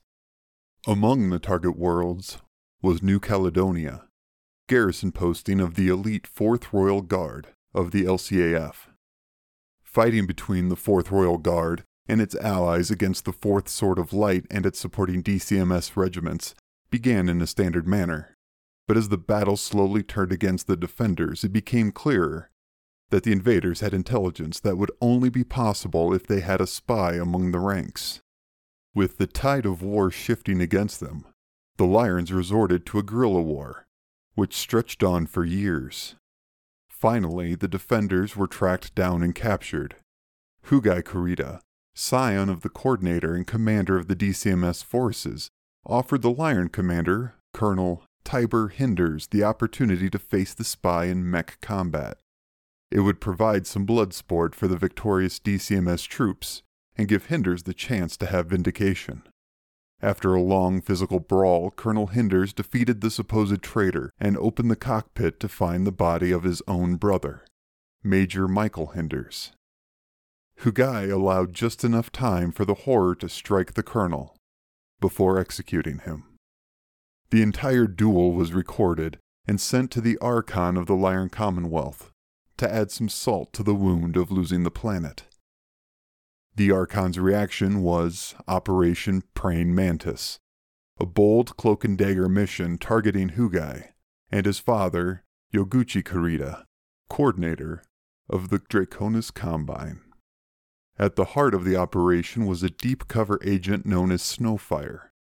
The Lyran Intelligence Corps agent, whose real name may have been Denise Vanderham, was an intelligence officer who, while undercover, had attracted the eye of the coordinator. The coordinator made her one of his concubines, and she spent years gathering information in the imperial palace and rising through the ranks of the coordinator's servants. In an interesting wrinkle, it may have been a Free Worlds SAFE agent who ultimately gave her the order to assassinate the coordinator, a possible ploy to increase hostilities between the Combine and the Commonwealth and away from the League. If true, it would have been a SAFE masterstroke, though information on this is unreliable at best. Ultimately, the coordinator returned to Luthien from the beleaguered Federated Suns front on the 12th of December 2850 and sought the comforts of his favorite concubine. That night, Snowfire slit his throat and then poisoned herself. The handmade 4th Royal Guard patch laid carefully on the coordinator's dead body was a clear symbol of the Lyran's vengeance and Snowfire's vendetta. It is believed her lover had been part of the ill fated unit. Regicide can lead to only a few outcomes, and the Combine chose to demonstrate its strength by lashing out at the Lyrans. Their massive assault on Hesperus II was intended to take the vital planet from the enemy they now found themselves in a blood feud with. In an offensive so large it became known as the 6th, 7th, and 8th Battles of Hesperus II, the Combine began well, and all things pointed to victory. That is until the Lyran's Tharkad class warship, the LCS Invincible, appeared. The last great warship known in the Inner Sphere threw itself at the Combine Navy, swatting aside the smaller DCMS craft as it burned towards Hesperus II, where it ended the Combine ground assault through orbital bombardment. The last documented instance of this tactic until the clan invasion. Having averted the Combine offensive, the Invincible went to return home to the Lyran capital. But it disappeared in a misjump and would not be seen again for over two centuries. But that is the topic for a different brief. This is Gideon signing off, and remember those who fail to learn from history are doomed. And hey, that was another great uh, history brief with Charles Gideon Dirks, brought to you by Aries Games and Miniatures. Uh, heading back, let's start talking about some of the things we missed with news and community. Uh, Aaron, do you want to spill the beans on what we hit for a level? Oh, so yeah, um, we hit a thousand members uh, with the with a lot of help from uh, Derek King at Aries Games and Miniatures. Um, we were. Uh, I, I, think you've all seen the the post on Wolfnet. Uh, Derek uh, surprised all of us with um, an amazing poster that depicts the uh, Battle of Terra and the Wolf's Dragoons, uh, kind of in all three phases of the of the deal. Um, it was a combined effort with uh, Matthew Plog, uh, Blaine, Ray, uh, a whole ho- host of other people, but uh, John Helfers was in there as well. Um, but yeah, Derek King uh, from Aries Games and Miniatures. It's the, the it picture was... on the Facebook page doesn't doesn't do it justice. You got to see it. He got us a 24 by 36 poster of it. It is fantastic. It is amazing. Um, the art, I actually, everything actually showed it. On. I showed it off to my in-laws today, and they were blown aback by just the sheer amount of stuff that's going on and the level of detail that that's in it. It's spectacular. So anyway, but he wanted us to all open it together uh, and see our reactions on Discord. And um, while we were talking to him, we were getting like awfully close. Like it was nine 96 or 997. I was like, oh, this is going to be great. And then I refreshed, and all of a sudden it was like 1052 or something like that. Or maybe not that, but it was, I was like, oh my goodness. And, and, um, so a lot of new people joined within, you know, five minutes I think I think Derek so. sent a, a bunch of invites to a bunch of folks mm-hmm. when he realized that we needed we were going to release it at a thousand, and I think he sent off fifteen invites, and over half of them came. So yeah, so we didn't really even get a chance to tease it. Uh, it was just, but we were going to tease it anyway because we already had that set in motion. But uh, anyway, yay, we hit a thousand members on our Facebook page. Um, huge milestone. Uh, that's just crazy awesome. Um, a thousand people that are all in the similar mindset of love BattleTech, love gaming, have a good attitude. Uh, our our don't be a dick policy has uh has been we never really even had a problem. I think we've had minor incidents, but no big thing. Um, like I said, we're a pretty easy going group of people that just all love BattleTech. So um, huge thank thanks to everyone. Um, I, I, I, it went so fast I couldn't even uh, figure out who was the thousandth member. So I was, I was to give him a big shout out, but uh, it just flipped like that, and I couldn't tell. Maybe if I go back someday uh, into the records or something like that, but uh, I don't know if Facebook does that. But I can maybe do simple math and figure it out. I mean, the, Um, the dimensions of this image are just huge. It's 4,800 by 7,200 for pixels for width and height. It It's we were all blown away. It was just nobody nobody saw this coming at all. It was a hundred percent huge surprise. Um, I was opening don't- up my package and trying to, to listen as well and find out what the heck it was because I kept shaking it. He's like, no, no, no, no, don't, do- don't do that. Don't do that. it's like, why not? What's in it? so And I saw it and I heard the names rolled off and it was like, it just made me pause, catch my breath. Like, wow, what a, what a privilege and an honor to be, Um, you know, a and- part of some illustrations that are from some really cool people, especially with like, you know, the background of of the, the book writing, the story, Yep. the the visual representation, the you know the the design layout of of the piece. I mean, hands off to Matt Matt Plog for putting something together. it's it's a great it's a great depiction of uh you know the mantle of the general of Wolf's Dragoons just pa- being passed from top down. Um, you know, it goes from Brubaker to Andrew briefly, and then it finally settles on you know myself uh, standing on my back. I mean, a little foreshadowing, I guess, in the books, but uh, God, you're so full of shit. I don't I don't want to give it all away, I guess, but no, but I was- the- I was I was surprised at uh, when we posted the full picture. Um, Derek went into all of the folks that were involved in making that happen, and I I swear he said that while we were opening it, Mhm. but I totally missed all of it because I think after we opened it, all he saw was the back of my head because I rolled it out on the on the chair behind me and just kind of tried to take it all in. It's Yeah. the level of again the amount of stuff, sheer stuff that's in it, and the detail is For those of you who are wondering, yes, that is a zoomer that uh, is depicted in there. Or at least that's what we were told. That was a zoomer. But uh, I think the big takeaway was this would be an amazing cover art for you know a 350 book. Um, it it just depicts everything we're trying to do in the Alpha Strike 350 rules, implementation of battle armor and infantry and vehicles and mechs and all this other stuff. Um, it's got it all there. So hopefully one of these days, uh, uh, a finished product will be there, and and that image Ooh, will then be we the can then, then we can see it in color. yeah. Well, like I said, we know we know what it would take to get it in color, so we'll have to maybe save our pennies to do that. we're gonna need a lot of we're gonna need a lot of Patreon to get that. we'll done. need we'll have to do some some saving or something like that. But uh, We'll use up them thirty pieces of silver. once yeah, we'll use the thirty But hopefully one day, yeah, we'll uh, we'll be able to uh, silver.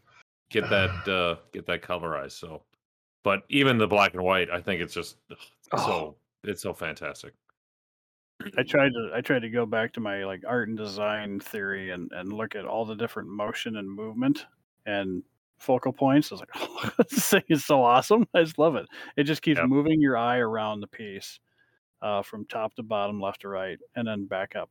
It's it's awesome. there's a lot going on It's a very but- circular design, and and there's there's it's just a lovely lovely layout.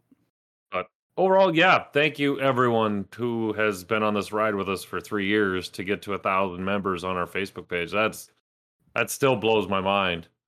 Um but here's to 2000 i guess.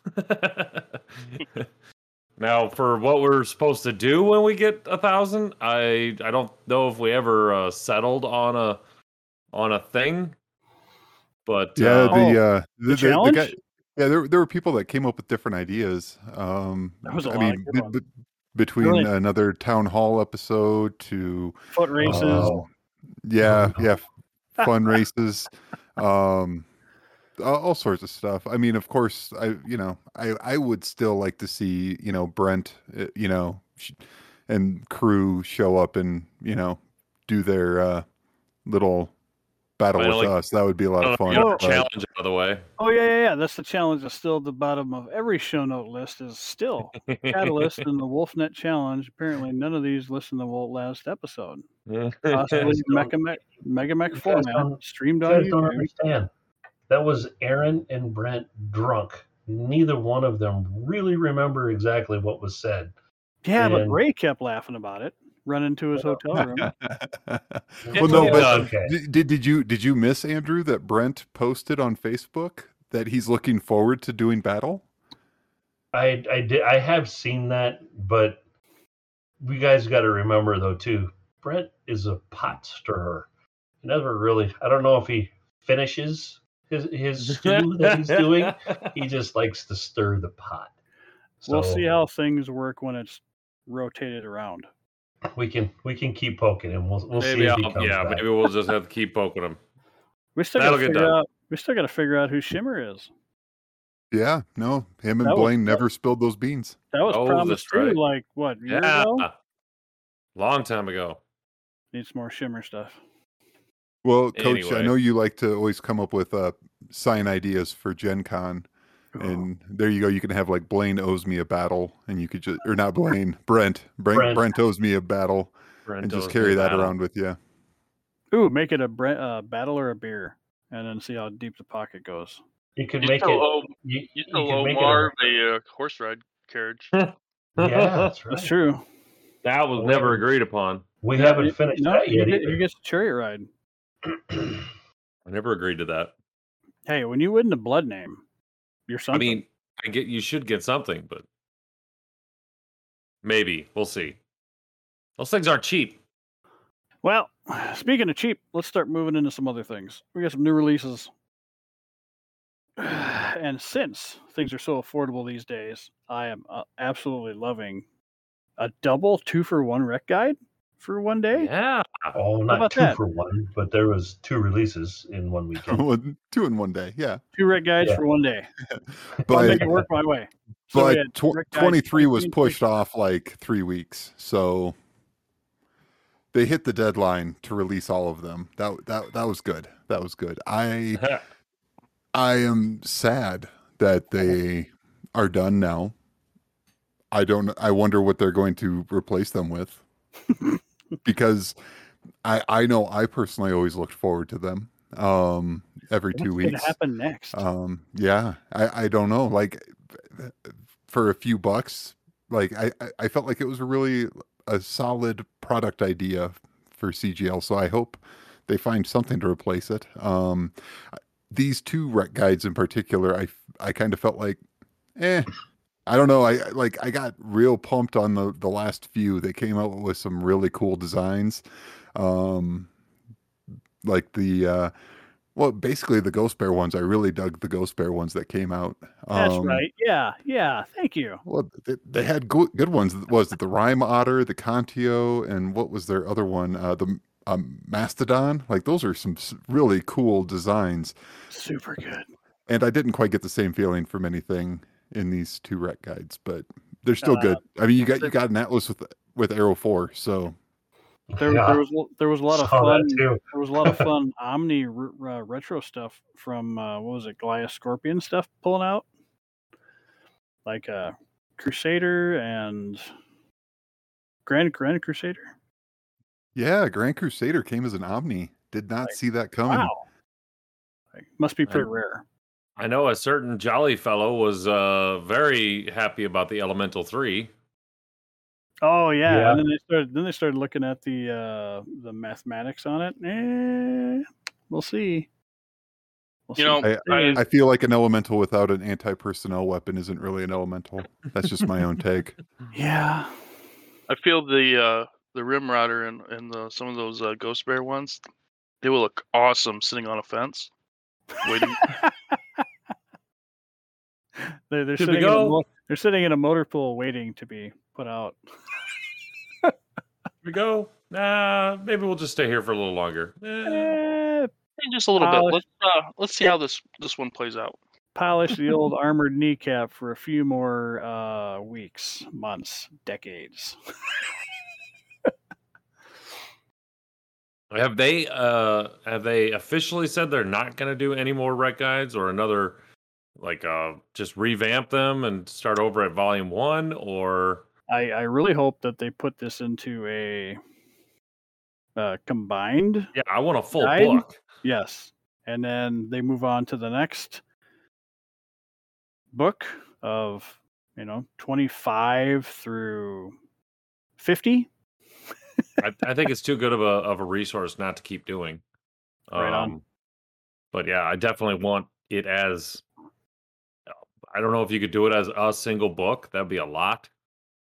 Well, I mean, Although- if you if you drop the uh, record sheets, Yeah, that's true. um, and well, and honestly, like if you only included stuff that has a full TRO write up, you know, then then that's only two or three per book. So that would be, you know, I guess that'd still be like fifty some that That's you'd be not too trying bad, to though. cram into a book, but that's doable. Um, but like I mean, look the, at that. They even, they even redid the Rasian uh, illustration a little bit. That's pretty nice. Now it's the Fusion. yeah, yeah, Goliath It- Scorpion's got everything. It even shoots out like like uh, heat seeking dick missiles. Heat seeking dick missiles. Yeah, look at that. It's coming That- right out of the that what you cockpit. just said? Yep, that's right. Heat, heat, heat seeking dick missiles. I, just think, think we all heard that correctly. That's right. There's no edit there. Gotcha. But Lay, All right. look at that Grand Crusader. HAG 20s. Oof. Still, still chubby. Still, Uh, still a portly, happy, jolly fellow. I, I think they should keep doing the rec guides. I, I do think, I mean, my personal opinion, I think they should put all these in a book. Like you said, uh, Gideon, uh, just do the TRO write ups. We don't need the record sheets or anything like that. But uh, I think I think it's too good of a, of a product not to keep doing. I- I know I know a lot of people enjoy them. So, and it's also a great way to get uh, all those Kickstarter uh, uh, bios out. Like how An many bios have bucks. been in the in the recognition guides? It's an easy three bucks a month, a week, or Mm-hmm. how often often you put it out too. Times times 5,000. how many people times yeah i mean when you look at it right there was 24 rec guides at call it three and a half bucks a piece And that Skinwalker, too. Rankin that's three. 60 What's with this plus. Alpha Wolf? This Alpha Wolf's got like everything. Ra- ra- rack fives, LRM fifteens, PPC streak sixes. Crazy. A Yeah, 90 Andrew, Mad Cat. I agree with you, Andrew. I think like if you can keep putting the product out, I I, I think it's more just a matter of filling it in, right? Because there was so much, uh, I don't know, like pent up product of how do we bring all this stuff into the you know into the Ilclan era. But now what do you do? I mean, there's still tons of mechs. I guess you can keep adding, but I kind of like the idea and you know, I think of uh, jury when I say this, but it's okay to let some designs die. You know, but Well, I don't some know. are extinct. I I think that's um, Pretty sweet they have. we like, um, Go ahead, Tommy. the the uh like before we're when we've asked Blaine and we've asked Brent and we they they say that the books are going to drive the the the the, um, the fiction and whatnot and and the technology maybe they wait after a couple more books of um the new era before they start pumping out Oh. the uh rec guides again That could be. Frank, what's uh, your take on recognize recognition guides? Have you been picking them up, or have you seen them? Any of them, or I'm aware of their existence, but uh, my uh, awareness of the different eras hasn't yet crawled into Ilclan. Uh, I own the Ilclan book, and I've yet to start reading it. That was a kind of a Christmas thing, so we're getting Oh. there. But I'm, I'm not up to uh, needing to consume the rec guides just yet. It's amazing they put four pages on the Atlas. the Big Mac? It's an icon. Definitely an icon.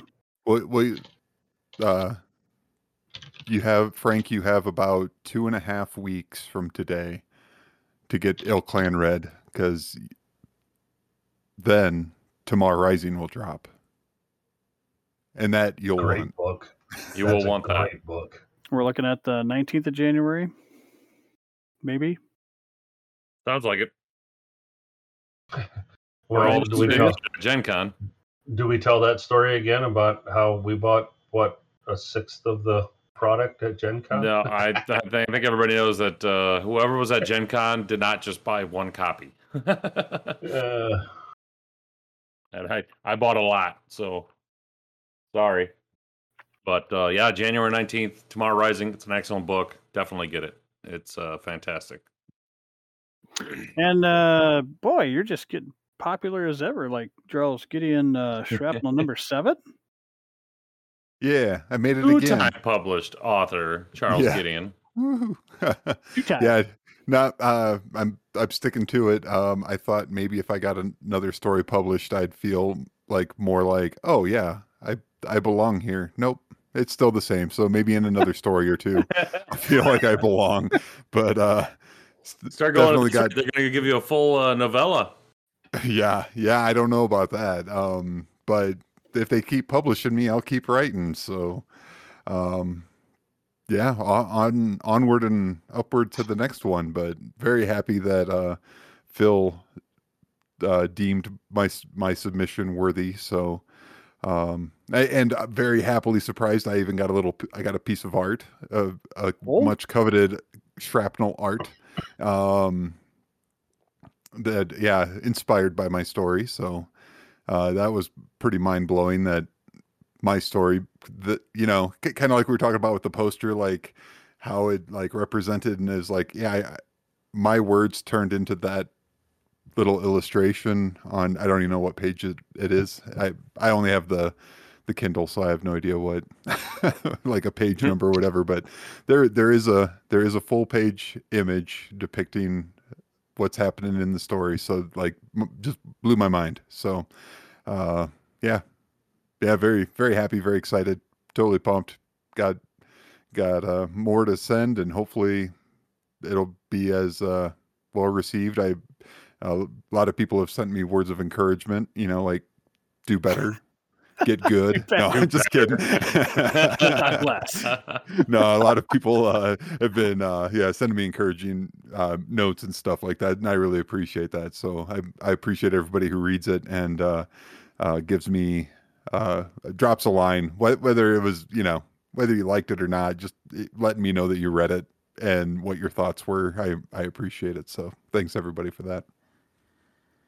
Uh, yeah, there's. Uh, was there any new uh, authors that you can tell were in this one? Oh yeah, um, I don't know them off the top of my head. I know, I know, Wunji's in there, um, but he, I think Ooh. he's Wunji's got a story in there, but he's been published before, hasn't he? Uh, yeah, he did Yeah. a story on plasma weapons in six or five. Yeah, yeah, he was a professor talking about that. That's right. but um, I, I like again, I can't recognize any new people on here, but I know there uh, there were a couple of new authors, but um, maybe I'll do my do a better job uh, for the next podcast and and shout those people out because new artists uh, or new uh, new writers always looking forward to new writers. So, um, yeah, that's gonna be great. So shrapnel number seven, go grab that. Lots of And, lots of new uh, stuff. What else? They're trying to you know get some stuff out of the uh, the old shit and the, the warehouse. So it looks like the uh, uh, Catalyst uh, Game Lab store you can get a, uh, free salvage box. You get at least a twenty dollar order. So add another salvage box to your, your order to get that free. And it does sound like uh, stock is coming back in. Um, I know we're seeing all the time that Catalyst has got you know this back in stock or that back in stock. Um, uh, it's slowly but surely, but it looks like a lot of the Kickstarter stuff is getting uh, warehouse and getting and the stock is going back up. So that's that's a good sign. Yeah, you you really want to fill those shelves because all we keep hearing is, "Hey, where do I find this stuff? Where do I find this stuff?" Okay, go here, go there, look at this place, and you can know, always go to ariesgamesinminis.com. That's true. I was uh, very pleasantly uh, surprised to see uh, a game of Armored Combat and the Wolf Dragoons Assault Star in my local Barnes and Noble. That that was pretty cool. Did you get a bunch of them? I didn't because I asked my sister for that for Christmas, and I was like, well, I'm still probably gonna get one. so I have two of them now because she got me that for Christmas. So because they originally weren't in stock in Sioux City when I had to make up my Christmas list, so I looked at her zip code and I was like, "Yep, you've got seven in stock at your local. So run over there and go grab one for my Christmas present." She did, and um, but then I still had to buy one, so I have two of them now. And man, is that annihilator big! Holy cows! Huge. He is going to be fun to paint. But um, yeah, it's uh, like I said, we keep saying all all the time. Um, it's just getting better and better um, to be a BattleTech fan these days. So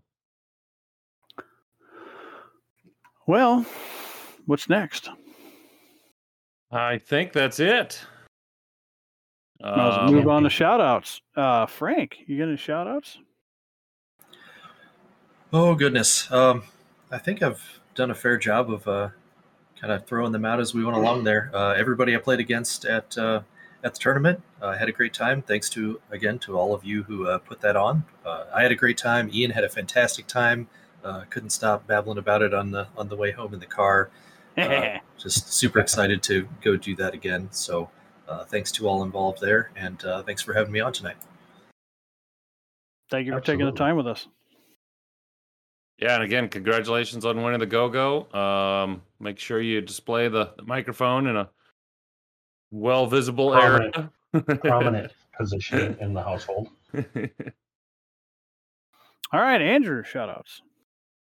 Uh, I've got to give a shout out to Alex and Mary Campen. Uh, a couple of days ago, they gave birth to little son Arthur, and I'd like to say congratulations to them. Um, I would also like to give another huge shout out and a big thank you to Derek King um, for being our sponsor. Um, it was the first one out of the gate. He reached out to us. It's been a fantastic relationship, and he continues to go above and beyond to uh, let us know that we are special to him and that we have a good symbiotic relationship, if you will. So, um, thank you, Derek, for the poster. Thank you for your continued support. Um, I look forward to continuing this relationship. Aaron, shout outs. Um, I want to shout out to um, uh, Whitworth, Gold, Eden, uh, White Fox. Um, missing a couple here. Give me a second. Uh, Eden, uh, uh, Dutch. I gotta give a shout out. Eagle, Mackie, all the guys that are in the. We are uh, kind of getting ready to get back into the uh, the WolfNet campaigns uh, on uh, the Discord and MegaMek, and uh, a lot of good ideas are flowing out of this. Again, um, we're kind of, I'm kind of taking a back seat, uh, and we're well, not a back seat, but we're gonna we're gonna gather together a lot of the guys that run individual campaigns for the group already, and we're gonna have sort of like a on a on off schedule, uh, either quarterly or you know bi-monthly where somebody uh, has an idea for a campaign that uh, that can be run by the regiment and then gives uh, the other couple of whoever else is going to be a game master kind of a, a couple of months off to come up with new fresh ideas and we're going to kind of do that we're coming up with a lot of good ideas for uh, the campaign in the the wolfnet regiment uh, discord and MegaMek uh, side of the whole thing. So uh, big shout out to those guys for uh, one being patient with me, two for uh, continuing on doing the the MegaMek stuff with the Wolfnet Regiment. Um, so hopefully, come the beginning of the new year, we'll be able to roll out some new stuff and and uh, get back to playing MegaMek like we used to, or, or at least for me, I'm I'm really looking forward to. Uh, playing somebody else's campaign and and going through that whole thing it'll be a lot of fun so uh big shout out to those guys for helping me through all that so Tommy, shout outs. Um, yeah, if if most of you guys know, I, I I've been offline for most of, uh, going on probably a month now, easy. Uh, just getting back from a a tough uh, work schedule. Uh, probably going to continue on with a tough work schedule, but um, so I'm just kind of getting back into things. So a big shout out, uh, of course, like everybody else said, big shout out to Derek King. Uh, that was, I'd say Turkina, but I really honestly didn't have any words to say about it. All I did was put it on my wall and stare stared at it while he was talking. Um, they're um, you know, it. Shout out to the fans. I mean, geez, thousand people on Facebook. That's just more people, more people reaching out, playing BattleTech, talking about lore stuff that I don't know. um, um, there's some stuff I I like to. I, I'm talking with Matt a few about a few things about uh that I want to talk. Just talk about like uh there's some maybe next episode we'll, I'll talk about the IOTA paint scheme on CamoSpecs, but uh just stuff like that. Uh everybody and you know merry christmas hope everybody had a good holiday and a good good new year. I mean 2022 is coming up. Everybody we're still doing with this crap that we're going on. I'm not going to even mention the word what we're doing with the illnesses and stuff going on. So hope everybody's doing well and um, shout out to you guys because all we do is talk about battletech the game we love you guys listen to us blabber on like I'm doing right now. Charles Gideon. MIA. Next. Yeah, I think also oh, we'll see if he can throw something in there with his uh, history briefs.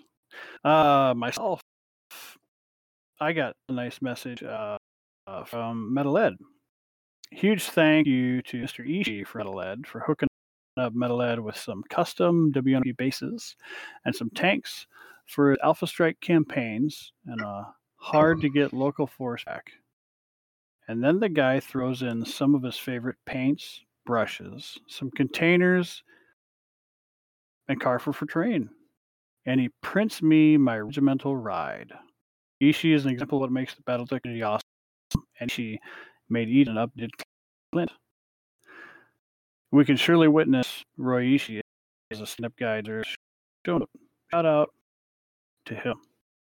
So excellent community and communication and rewards uh, for doing good things.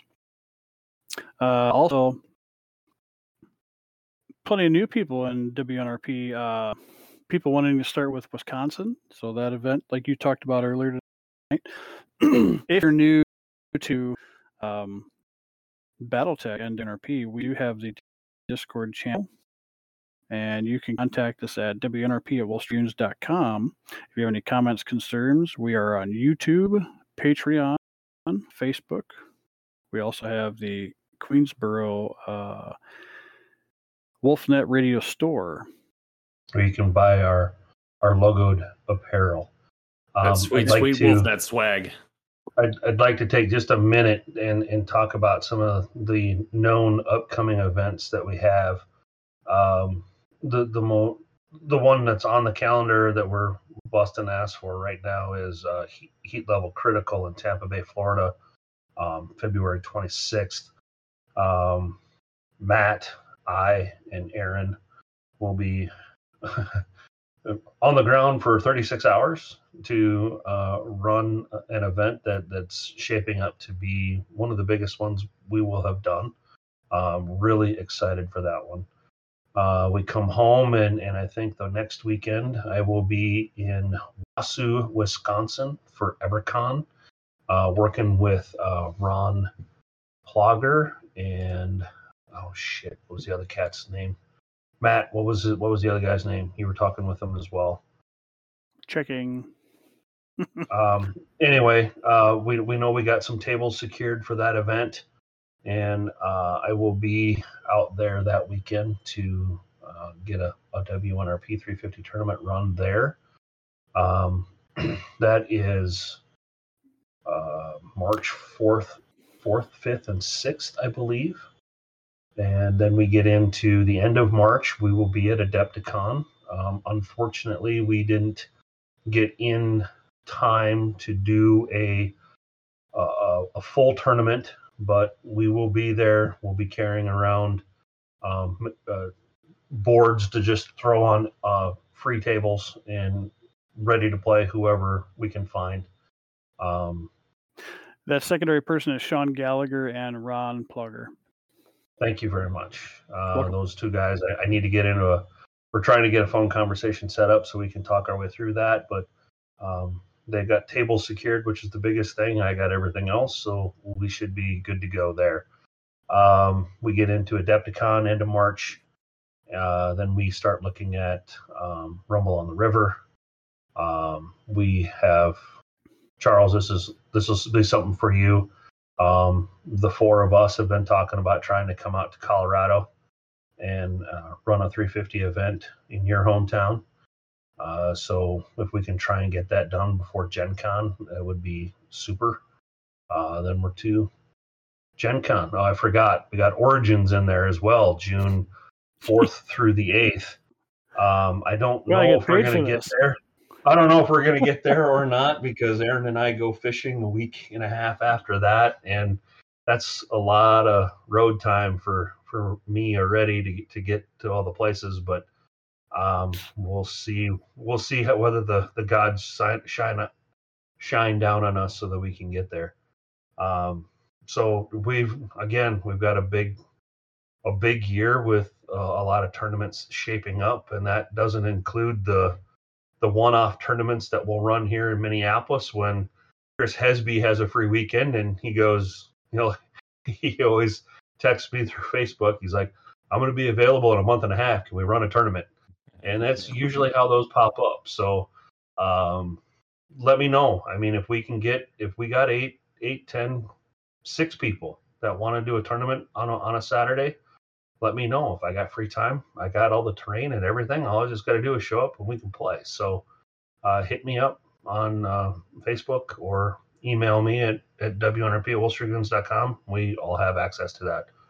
Um, always willing to bring people together to roll some dice. So that is kind of the rundown as I know it right now, subject to change. And with that, ladies and gentlemen, we hope you'd have a great season's greetings. Uh, Charles, Christmas. Charles got shout Charles is back. Whoop, Charles, time shout out. outs. Edit. Hey, Charles, shout out. Charles, would you like to give your shout outs? Uh, yeah. Um, so uh, shout out for me, uh, Josh, John, Damien, and Brian. I I'm pretty sure that's everybody I played um, at uh, Battle for the Sphere. Um, if I I, ha- I wrote everybody's name down because I'm horrible with names, and then I lost the paper that I wrote everybody's name down on. So if I screwed up your name, I apologize. Um, but uh, Brian is uh, uh, he has a really cool. My shout outs are longer than normal. Sorry, um, but Brian has this really cool like tradition of uh, he came across he came into a lot of old minis. Um, so he he brings them along with him to events and stuff like that, and hands them out to people that he's never, you know, that are like new to the game or that he's never played with, that sort of thing. So th- that was a really cool tradition to, uh, you know, be part of and witness. Um, David, Mike, and Alex for putting on Battle for the Sphere. Uh, great guys uh, who like collected a group uh, of great guys, and everybody uh, had a great time. Um, and last one is uh, Kincaid for uh, going along with me. Uh, I kind of drug him along. Um, he's only ever played Alpha Strike once, um, so he was not planning on playing. But I, I'm like the night before I threw together just an odd list of the Avanti's Angels mechs that I have painted. Um, and brought those along just in case because I, I assumed he may you know he might like play a side game with somebody a pickup game um, but there was an odd number of people and you know they said hey you want to play and he said well I just wanted to watch. Really, I don't have any experience. And they said, and, and then he had to go and say, I mean, if there's an odd number or something, I guess I could play. And they're like, well, that's exactly what's going on. We have an odd number. So congr- thank you for volunteering. Um, but he had a great time. He uh, successfully killed two mechs with Death from Above's with uh, Yes. an, uh, with an Ostscout. Um, nice. yeah, Go yeah, it Nike, wa- go. Go Nike, yeah, it, wa- go. and it was like literally like proper DFA. You know, he, he had taken a critical hit to his weapon, and Ostscouts only do one damage. So you you take a weapon hit, you now do no damage. And next turn, he went and DFA'd something to death. So like that's pretty amazing. Um, but yeah, he had a great time. Um, he uh, he actually won the uh, sport sportman sportsmanship award for the Inner Sphere. Um, Ooh. yeah, so that was very cool. Um, he beat me. He came in ninth. I came in tenth. Um, so so again, I- I mean, because there's a lot of skill two and three on there uh, on that list. So there's something to be said about that. Because all my stuff was skill four and threw lots of dice, and that didn't work. So um, th- there might be something in there about that. But anyway, uh, so yeah, thank you, Kincaid. Um, and uh, I think that's all my shout outs now. Roger that. Um, So, ladies and gentlemen, we hope you had a great Christmas. Holiday greetings and uh, A Hope you have a new pleasant- year. a pleasant new year.